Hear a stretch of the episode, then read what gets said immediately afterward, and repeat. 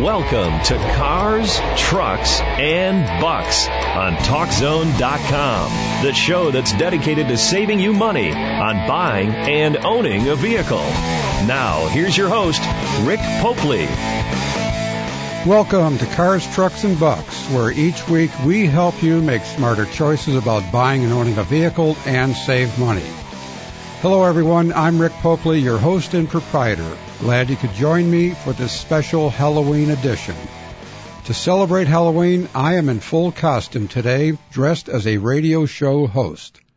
I don't have any tricks for you, but you are in for a real treat. My guest today will be Mark Williams, editor of PickupTrucks.com, where they cover trucks and nothing but trucks all the time. A lot has been happening in the world of full-size pickups lately, and Mark will bring us up to date on recent changes and what's coming next. He also will explain how the new Chevy Silverado and GMC Sierra performed in head-to-head competition with other large trucks and who has the best light-duty and heavy-duty pickups today. But before we fire up our truck engines, here is this week's auto news you might be able to use. Consumer Reports magazine released its annual reliability ratings this week, and, as usual, Japanese brands dominated, taking 7 of the top 10 spots. However, European manufacturers Audi and Volvo and General Motors' GMC division moved into the top 10. In addition, Consumer Reports polled its recommended rating from 2 popular Japanese midsize sedans, the Honda Accord with a V6 engine, and the Nissan Altima. Consumer Reports still recommends the 4-cylinder Accord, but said V6 models had more problems than average, mainly with the audio system and dashboard touchscreen. The Altima had issues with its transmission, wind noise, and squeaks and rattles. The Accord and Altima were redesigned for 2013, and new models typically have more problems in their first year on the market. We discussed that topic with Consumer Reports and J.D. Power and Associates during the August 29th episode of this show. The top 3 brands for reliability were Lexus, Toyota, and Acura. The bottom 3 were Ford, Lincoln, and Mini. The Ford Fiesta with the new 1-liter 3-cylinder engine has an EPA highway estimate of 45 miles per gallon, the highest for any car that isn't a hybrid or diesel. That 45 mpg highway rating applies to the Fiesta SFE model with a 5-speed manual transmission. The city estimate is 32 miles per gallon, and the combined city highway rating is 37. With the optional 6-speed automatic transmission, the 3-cylinder Fiesta has EPA estimates of 30 city, 41 highway, and 34 combined. When all is said and done, with the government bailout of General Motors, taxpayers will be on the hook for about $10 billion. In 2009, GM filed for bankruptcy, and the federal government financed the restructuring of the company with $49 billion of taxpayers' money. That gave Uncle Sam a 61% ownership in GM and kept the company afloat during the recession. Since then, the U.S. Treasury Department has been selling off GM stock, and now it owns only a 7% stake. The Treasury Department said this week that the value of the GM stock it has sold so far results in a loss of $9.7 billion. After it sells the remaining shares of GM stock, the Treasury Department estimates the final tab to taxpayers will be about $10 billion from the still controversial GM bailout. On Wednesday, GM posted its 15th straight quarterly profit since it emerged from bankruptcy. GM has had net profits of more than $20 billion during that period. And that is this week's auto news you might be able to use. We're talking about pickup trucks today, a key segment of the auto industry that accounts for nearly 14% of new vehicle sales, 1 out of every 7. For the 3 domestic automakers, Large pickups also generate a significant portion of their profits. Pickup truck sales are important not only to the auto industry, they also are a major economic indicator for the U.S. as a whole. When sales of pickup trucks go up, that means construction companies, contractors, tradesmen, and others who get their hands dirty are seeing their business increase as well. It also means consumers are flush and buying trucks for recreational and personal use, such as towing a boat or a trailer. Pickup sales are up nearly 16% this year, and in contrast, sales of all types of vehicles are up 8%. A lot is going on these days in the pickup world with new designs, new engines and transmissions, and new emphasis on fuel economy. Here to talk about that with me is Mark Williams, the editor of PickupTrucks.com, a leading source of information about pickups that, as the name suggests, you can find online at PickupTrucks.com. It is a companion site to Cars.com, but they deal with the hard-working trailer towing, load hauling, mud-slinging side of the auto industry. Welcome to the show, Mark.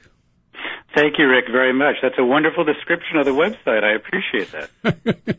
Well, it is. It's you guys get down and dirty with these trucks. Yeah, that's one of the beautiful things about pickup trucks is you can do so many different things with them when you put your hard-earned cash down and buy one of them. And our guys that come to the website seem to do just about anything and everything you can possibly imagine to do with a vehicle. They end up doing with their pickup trucks. Yeah, you know, before the recession, there was a period where there were a lot of personal use truck buyers, people who wanted one to tow a boat or something like that, or just because they had to haul mulch twice a year. But is the rebound in truck sales now driven mainly by contractors and tradesmen? Yeah, well, there's no question that the economy, as it's coming back in baby steps, is definitely helping dealers that are selling pickup trucks. Ford, Chevy, GMC, Toyota, Ram, they're all experiencing some fantastic sales, especially when compared to where they were last year or even the year before. But I think there was a general perception out there, certainly against some of my car-loving colleagues, that there were a lot of people in pickup trucks 5, 6, 7 years ago that really shouldn't have been in pickup trucks. I never quite understood what that meant when I tried to nail them down on that. But it seemed like a lot of people didn't think that the people who were kind of gravitating toward pickups at their highest peak of popularity necessarily need them. They were more of a lifestyle statement than they were actually a practical tool that people needed for either their work or for their weekend play. And as far as how the numbers are coming back now, we're starting to see us get very close to those sales numbers that we saw at the peak of the pickup truck universe, like before the recession.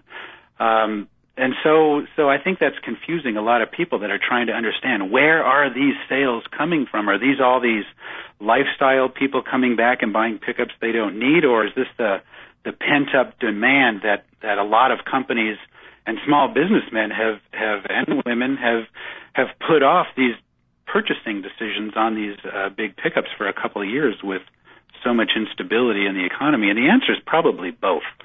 So definitely the economy is doing better. Definitely people are starting to understand that new designs in pickup trucks are getting better for their families and for doing more than just hauling a bunch of wood in the bed, but the interiors are becoming spectacularly beautiful and comfortable for long trips. Quite luxurious in some cases. Absolutely. And fuel economy, the technology advancements we've had in fuel economy have been spectacular and don't look like they're going to slow down anytime soon. Mm-hmm. Among the Ford domestic brands, that's the Ford F-Series, Chevy Silverado, the GMC Sierra, and the Dodge Ram, their sales this year are up. All of them are up more than 20%. Yeah, that's a huge jump. Yeah, they're all doing very well. Of course, those are comparative numbers with monthly sales from last year and the year before, so it's a little bit skewed, but I know they're all incredibly happy about how well they're doing in 2013 compared to 2012, just like they were very happy about 2012 numbers compared to 2011. But yeah, all of the domestics and the imports for that matter, actually Toyota is seeing some good gains as well too, but and Nissan is right on the verge with their full-size pickup truck, their Titan, to do a complete redesign and remodel of that for probably in the next model year, or if not 2015, then 2016. Okay, well, we'll get back to that a little later, but the biggest news so far for 2014, of course, is the redesign of the Silverado and Sierra, the GM pickups that combined ranked number 2 in sales to the F-Series. What's really new for these vehicles, and what's carried over? Well, yeah, that's a great question, because that's it's one of those interesting examples of a redesigned vehicle that doesn't have anything big, huge, and sexy to grab a lot of media attention, but they've pretty much gone into their previous model, which they hadn't redone for over 7 years, and went piece by piece, almost every single part on that truck, from the frame all the way up into the interior pieces, nuts and bolts, and completely redesigned and upgraded them. Now, it doesn't look incredibly new and futuristic and dramatically different, but as far as ride quality, as far as fuel economy, as far as the technology they've included now in their infotainment system and how that vehicle communicates not just to itself but also to anybody who's working on the vehicle, it is a completely new and revamped and vastly improved pickup truck, both the Chevy Silverado and the GMC Sierra half-tons. Now, are the engines new, revamped? How would you describe them? Yeah, just starting at the powertrains, brand new Ecotec 3 engines. And Ecotec 3 is kind of the label that GM has put on these three new engines, a 4.3-liter V6, 5.3-liter V8, and a 6.2-liter V8 that are optional across the half-ton lineup, that are completely, from the beginning of the design process, absolutely brand new and as hugely advanced in technology as they could possibly make them. Well, so they might be the same sizes and displacements of engines they've had before, but there is nothing the same about them other than the numbers. I'll be darned. And that's partly where they got their fuel economy improvement. Yeah, exactly. In fact, in all three cases, which is unprecedented in the rest of the, at least, pickup truck segment of the auto industry, fuel, cylinder deactivation with the V6 and both V8s, direct injection with the V6 and both V8s, and variable valve timing with the V6 and the V8s. No other manufacturer can brag about that, and as a result, they are getting pretty much class-leading fuel economy numbers out of each one of those engines when compared to their direct competitors in the same half-ton segment. The others, the competition, of course, isn't standing still, and we have to pause here for a break. But when we come back, maybe you can run through some of the changes on the competitors for the General Motors pickups. Absolutely. Okay. Stay with us, everyone.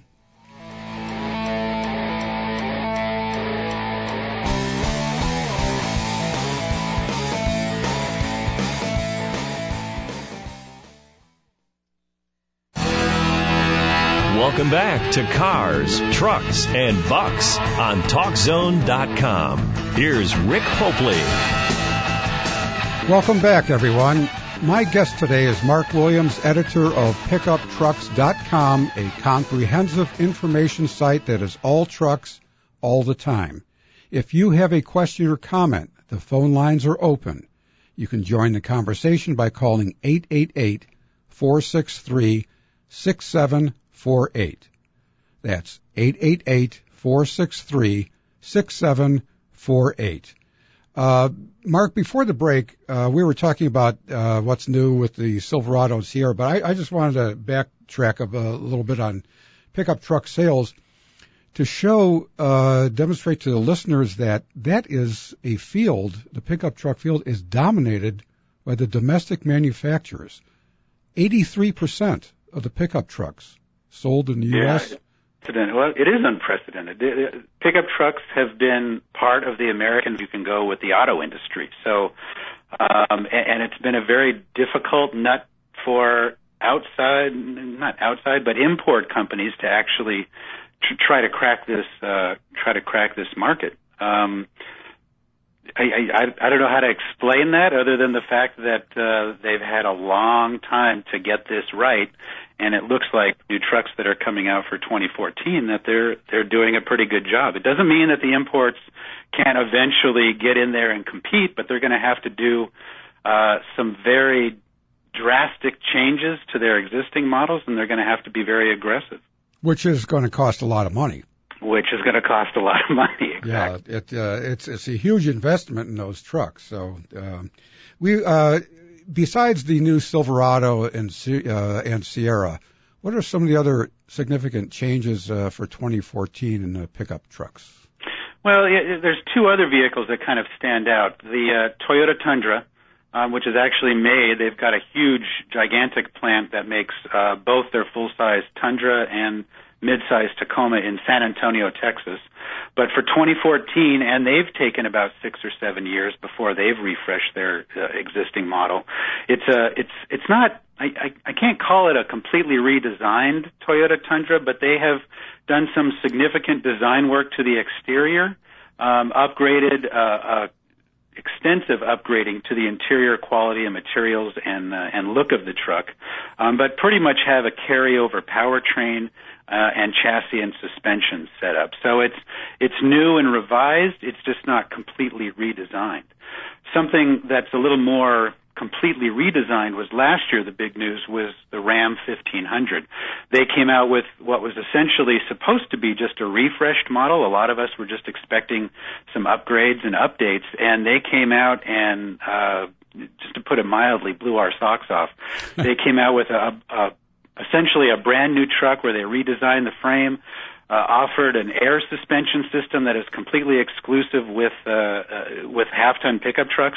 And this year they've just released a new EcoDiesel. So the first diesel, turbo diesel engine offered in the half-ton segment is going to be very interesting to watch to see how pickup buyers either stay away from that and are a little more cautious, or if they just dive into it and say, we want the extra fuel economy and range.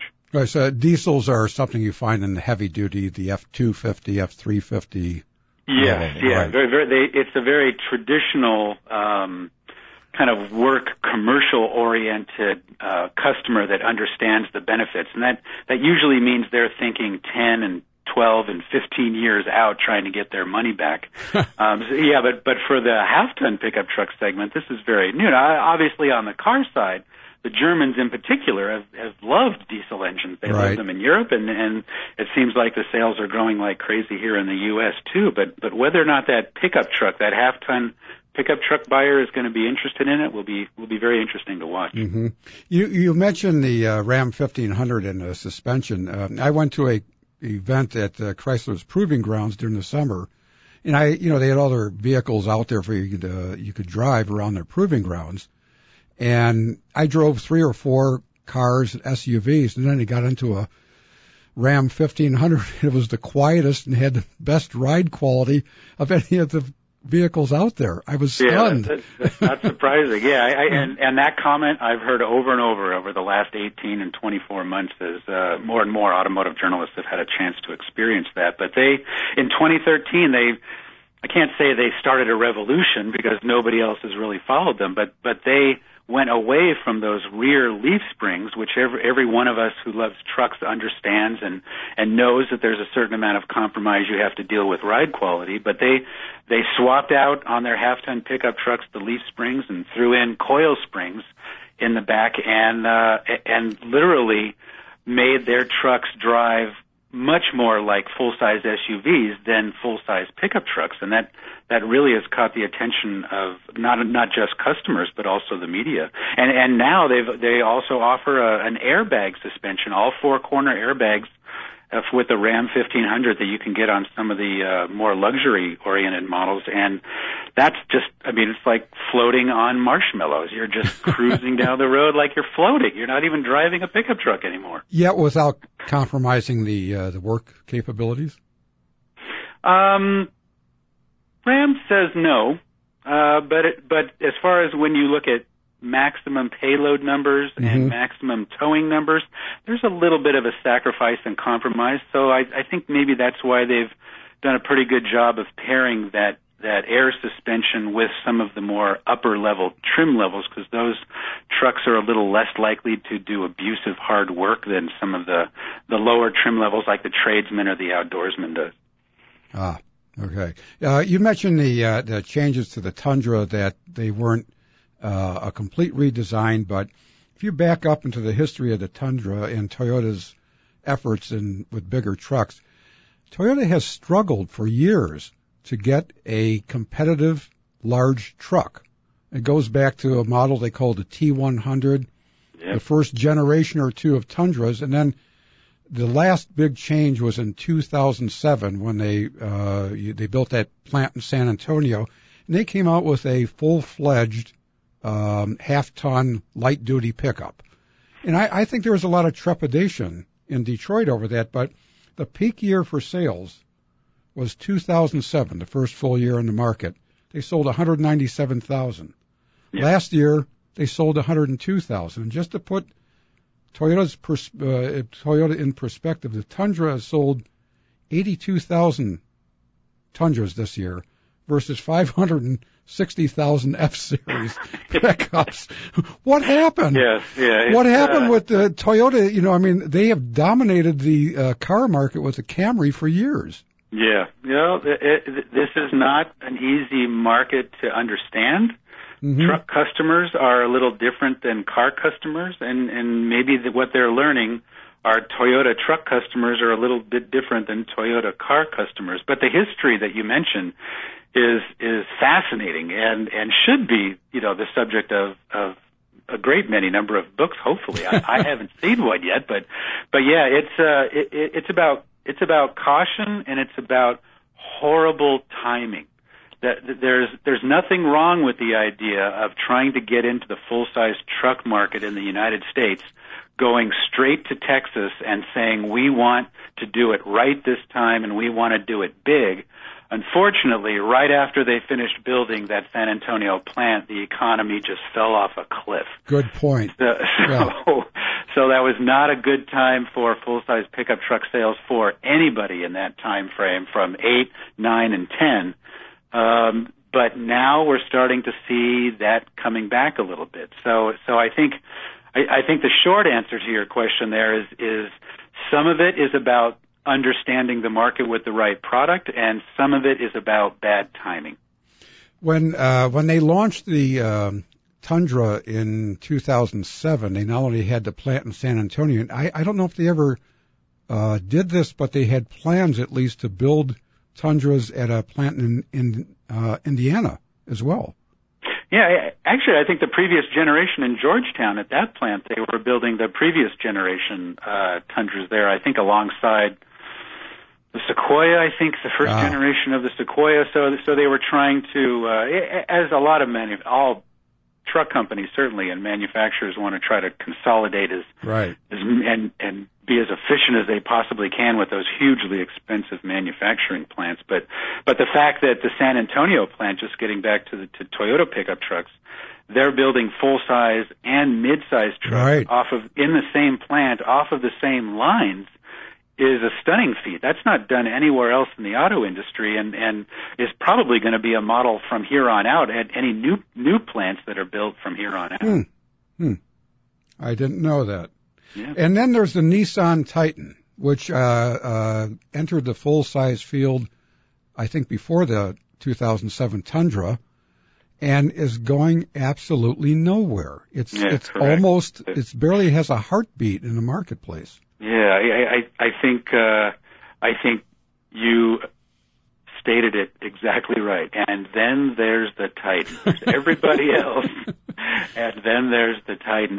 They definitely were very cautious coming into the segment. They only offer one V8 engine for their full-size pickup truck, and only two cab configurations, only two bed lengths, two-wheel drive, four-wheel drive. So they're trying to basically cover that largest part of the market where most of the sales are. They just have not done a very good job of providing their customers with anything new, different, or unique for the most part for their buyers. So they're trying to get in and be a part of a segment that is incredibly competitive. Chevy guys are very different than Ford guys.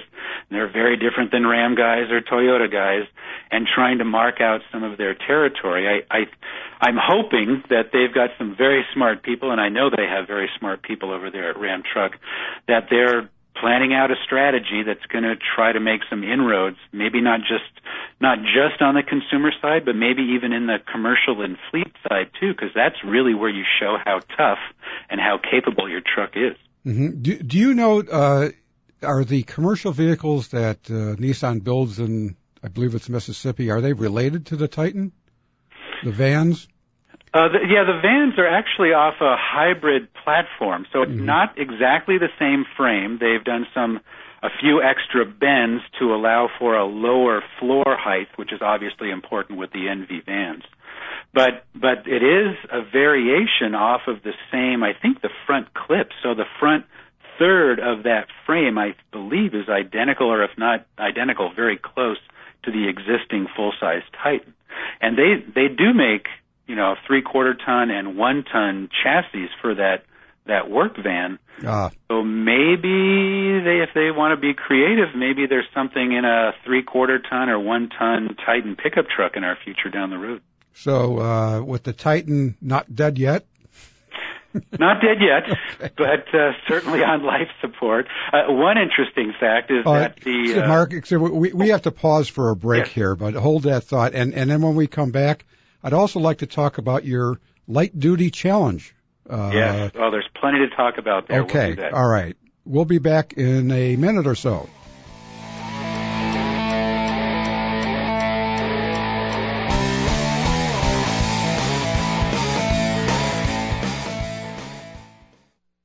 Now, more Cars, Trucks, and Bucks on TalkZone.com with your host, Rick Popley.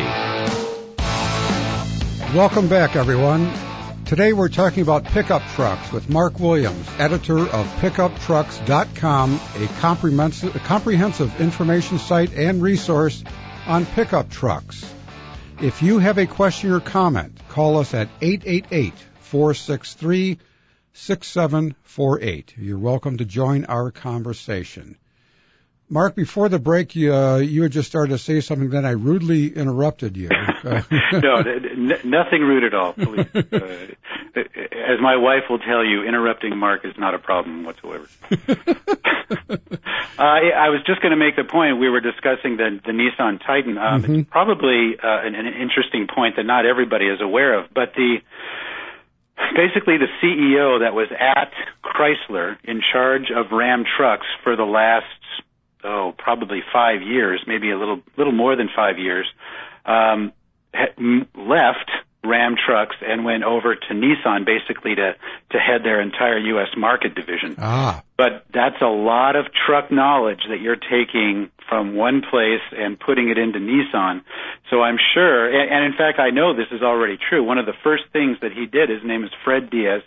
He's now directly involved in a lot of the plans there, putting together for this new Nissan Titan full-size pickup truck. But one of the first things he did was greenlight something that had been in stasis with a relationship between Nissan and Cummins. So we've already been told that the next full-size Titan is going to get a Cummins engine option available when it eventually comes out, either in the 2015 or 2016 model year. That's huge news for truck guys, because the word Cummins, that resonates very strong and loud for a lot of guys who understand what torque is all about. So there will be a heavy-duty Titan? Not necessarily. No announcements have been made yet, but it would be obvious. This is a 5-liter V8 Cummins engine. Okay. So that's kind of an odd size. So you're exactly right to think that that might be something that would be better suited for a 3/4 ton or 1 ton vehicle instead of a 1/2 ton truck. Because let's just look at the Ram 1500, for example. That's a 3-liter V6 turbo diesel that they're putting in that makes 400 foot-pounds of torque. That seems to be plenty for any 1/2 ton pickup truck. Mm-hmm. If you're going to go to something a little heavier duty like a 3/4 ton truck, then maybe you start talking about, you know, a 2500 or a 3500 truck. It doesn't quite seem like it fits perfectly in a 1/2 ton pickup truck, but maybe they have plans for a heavy duty 1/2 ton or some kind of hybrid model that sits in between a 1/2 ton and a 3/4 ton. We'll have to wait and see. No official announcements yet, but we expect something in the next year or less than a year. All right. We've been doing for a long time, and I mean it goes back as 10 or 15 years ago, before I even started here, that there really was a lot of magazines for the most part that were doing some type of testing, but nobody was doing pickup trucks in depth. They weren't taking them out and towing. They weren't taking them out and throwing as much payload as they could possibly put into the beds and seeing how they performed, and they weren't doing a lot of fuel economy tests either. So that who cares about fuel economy in a truck? No.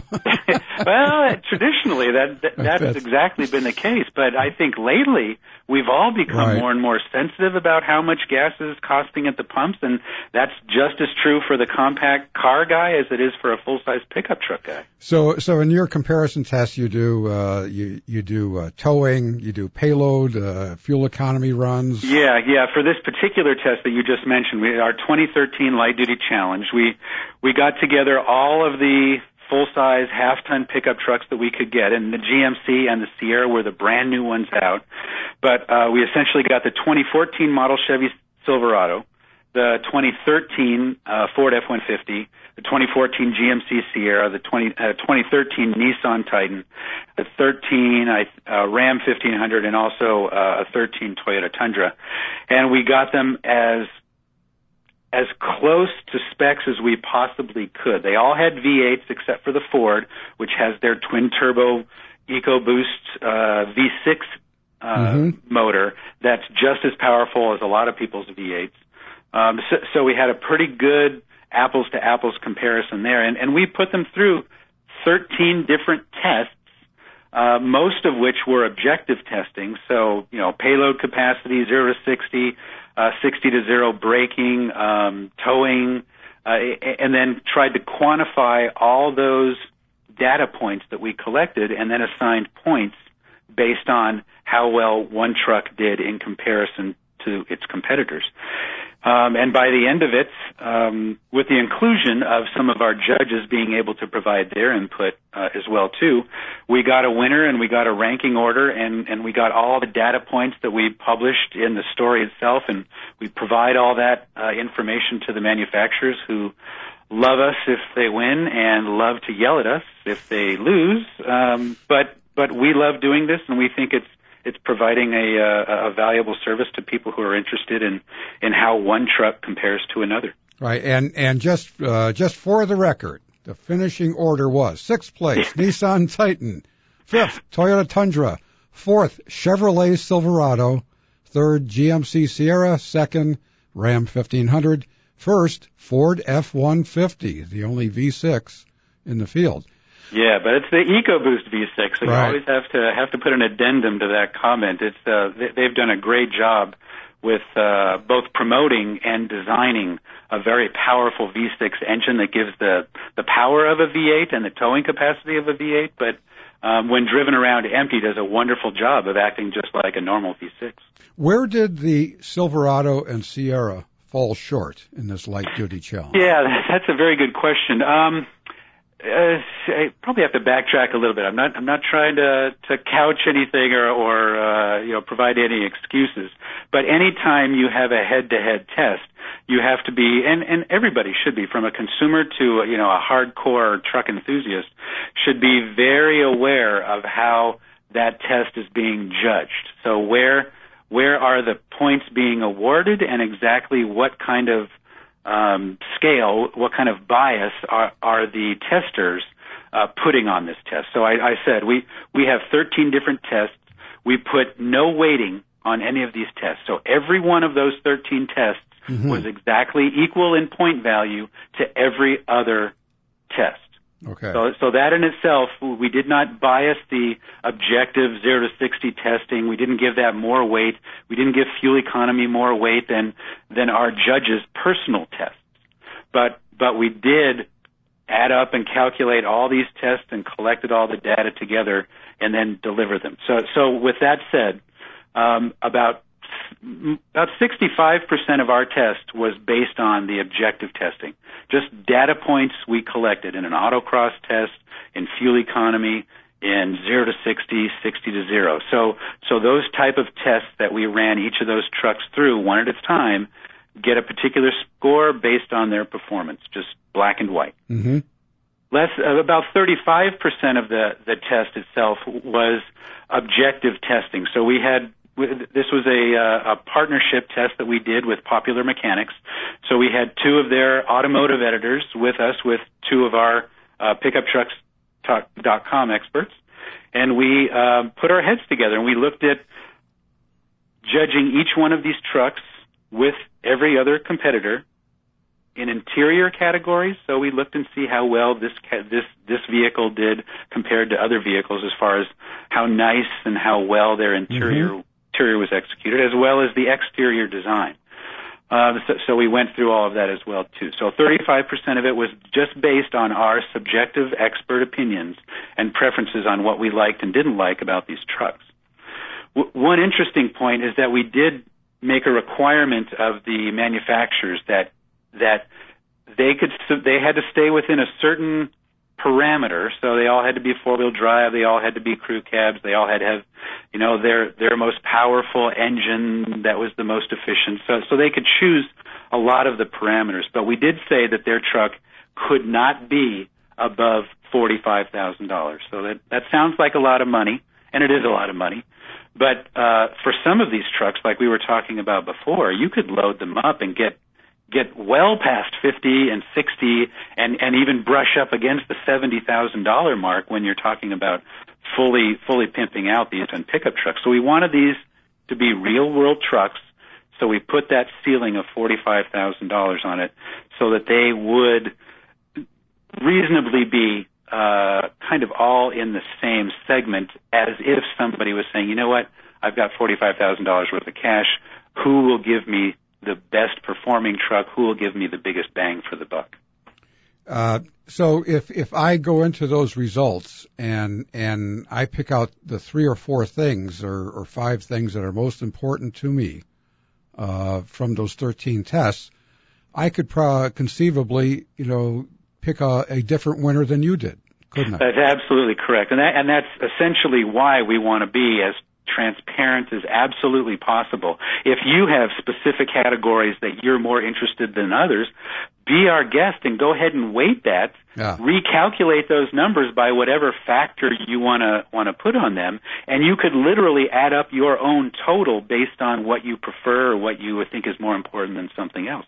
So that's exactly why we post all the results, post all the data, post all the numbers and how we get to our score, so that basically a consumer can go there and say, okay, how can I use this to get to the one truck that'll be best suited for me? You have driven the 2014 Toyota Tundra since that test? Yes. Yeah. In fact, after this test, it wasn't ready in time for this test. But before, maybe you asked a follow-up question. Do you think the results would have been much different with the 2014? Somewhat. I think they've done huge improvements with their redesigned interior. And, whether you like the exterior design, I couldn't even hazard a guess on how our judges would have calculated that. But just looking at the chassis performance and the engine performance, those are pretty much identical. So I wouldn't assume that a lot of those numbers would change much at all. Okay, so it'd be in the subjective areas that might change. That might change a little bit. It's just occurred to me I had completely ignored your original question about how well the Chevy and the GMC did and where they fell short. Uh-huh. Having laid out how we score all of this, I think it might even be the wrong way to even ask the question. They didn't really fall short, vastly improved from the vehicle that they're replacing, maybe one of the best replacement vehicles we've ever seen as far as truck designing. But the way that we had these particular tests set up, that their improvements were incremental, and how they performed just could not hold up to the brute force performance of the F-150 or even the Hemi that was in the Ram 1500. Those are just big, strong, thick tools that are perfectly suited for things like the F-150, for example, perfectly suited for just being very strong and brutish when towing and carrying payload. They have amazing numbers leading the segment.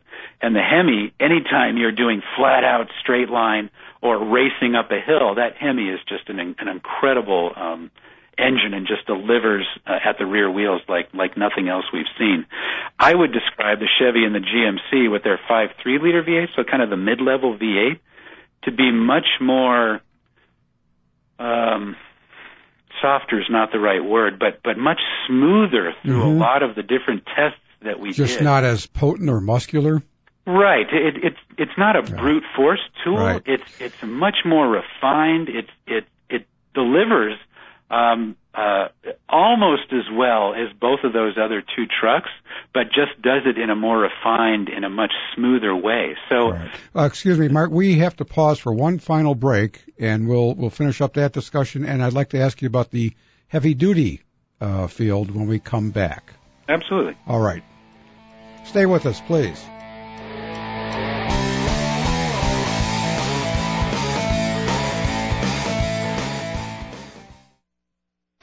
This is Cars, Trucks, and Bucks on TalkZone.com. Back to Rick Popley. Welcome back, everyone. My guest is Mark Williams, editor of PickupTrucks.com. And if you have a question or comment, call us at 888-463-6748. Again, that is 888-463-6748. Before the break, we were talking about the PickupTrucks.com's 2013 Light Duty Challenge, which was won by the Ford F-150, and the two new for 2014 GM trucks, the GMC Sierra and Silverado, finished third and fourth, respectively. Mark, it sounds like you're saying that even though those two GM trucks were much improved, neither has a knockout punch. Yeah, I think that's... Now, we did have, I probably should make a small caveat here. We did have some early production models for this test. So they got us some early vehicles that were going to qualify for this test ahead of their schedule. So it's not like these trucks weren't very representative of exactly what gets sold on the dealer lots. But they were early production models, and they were very clear with us on that up front. Yeah, one of the reasons why we tried to structure this particular challenge the way we did is to try to keep all these trucks within a very specific zone. So to make it a little more apples to apples, none of these vehicles were going to be able to offer their biggest and strongest motor or their highest top-line luxury model or their most capable off-roader vehicle. So this had to be kind of a heart-of-the-market, core, center of the bullseye kind of truck for this competition. And as a result, I think that's exactly what we saw, both in the Chevy and the GMC's case. Very good in a lot of different categories, racked up a lot of points, came in second and third in a lot of categories, but didn't really stand out or dominate any of the other vehicles in the segment the way that the, like we were talking about, the Ram or the Ford did in those particular competitions.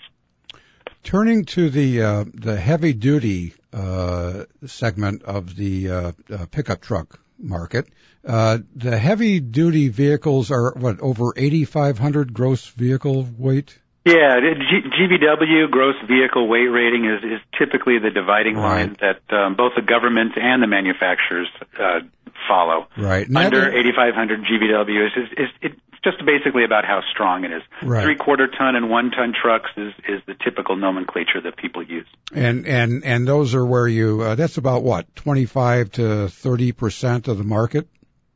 Yeah.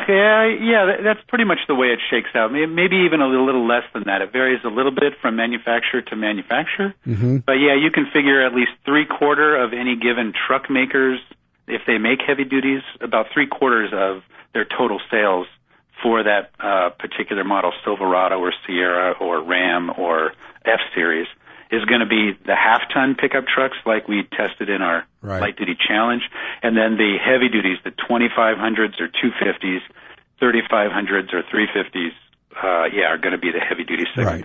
Right, and neither Toyota nor Nissan is in that territory. That is correct, exactly. Right. What's coming next in the heavy-duty field? Isn't there the heavy-duty versions of the Silverado and Sierra coming next year? Yeah, we just saw. Actually, there's a lot of things going on in the heavy-duty segment. And that's usually the cadence and the rhythm that the manufacturers have. They'll put a lot of time and energy and effort into getting their half-ton pickup trucks redesigned, re-engineered, and out to market. And then they'll go ahead and turn the truck guys in their different divisions on the heavy-duty models as well, too. So we've had a lot of attention on the half-tons. Now we're seeing more attention, more spotlight on the heavy duties. Yeah, at the State Fair of Texas, we saw the 2015 Chevy Silverado and GMC Sierra heavy duties. Mm-hmm. So slightly different design look, very similar to the half tons as well, but still different look to the vehicles inside and out. Now they've done nothing underneath. So just in 2011 is when they last redid all the underpinning, so brand new suspension, heavier duty frame, upgraded and beefier diesel engine powertrain, and now a stronger V8, gas V8 as well too. So they didn't do anything underneath the heavy duties on the GM side. They've just concentrated on the exterior and made a lot of the different bed changes that were in the smaller Silverado and smaller Sierra, and updated a lot of the interior look to coincide more with the Chevy Silverado half-ton and the GMC Sierra half-ton. And that's coming next year? Correct. Yeah, they're all 2015 models, but the State Fair of Texas was the first time we got a chance to see them. I'm sure we'll get a chance to see them being out on display at the different auto shows as we start heading into some of the bigger auto shows now. Does PickupTrucks.com have a current favorite among heavy-duty pickups, or how would you rank them? Ooh, I'm trying to think. The last not to put you on the spot or anything. Mark. No. I mean, testing is what we do. We love testing heavy duties. The last time we did a big, comprehensive, at least with 3 trucks, heavy duty comparison was almost 2 years ago. We're just in the midst of planning when we're going to update that, probably later on this year. So we called it the Hurt Locker. And, we had a Ford F-350 Super Duty. We had a Ram 3500 HD. And we had the GMC Sierra 3500 HD. All had their turbo diesel engines. So the Power Stroke 6.7-liter diesel, the Duramax 6.6-liter diesel, and then the Ram had the Cummins 6.7-liter straight-six diesel in it. And the winner that came out of that, just by a nose, by how much better that engine performed in that truck than the competitors, was the GMC Sierra. So they did a great job with their powertrain and chassis before in 2011, and it doesn't surprise us at all that they're going to come out with their next version, and all they're going to concentrate on is the exterior design and changing the interior. Yeah.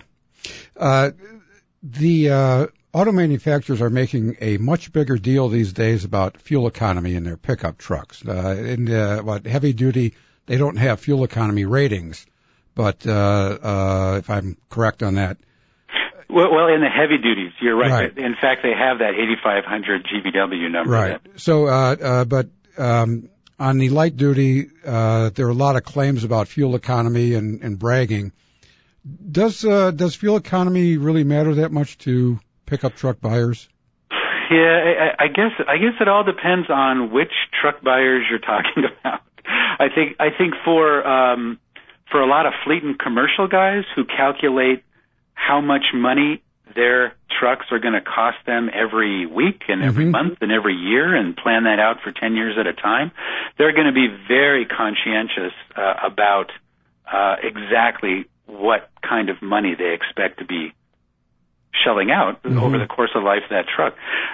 Maybe fuel economy isn't traditionally something that truck buyers keep at the front of their mind, but on a couple of the different surveys that I've seen over the last, I don't know, maybe 12 months, where it used to rank in the top 10, you know, maybe around 8 or 9, nowadays it seems to be climbing quite a bit. So it's you know, 5, 6, 5, 4, or 3 on that list of priorities that people have when they go shopping for that truck. So it's changing. It's not the most important thing by any stretch, but it is becoming more important. And probably will in the future.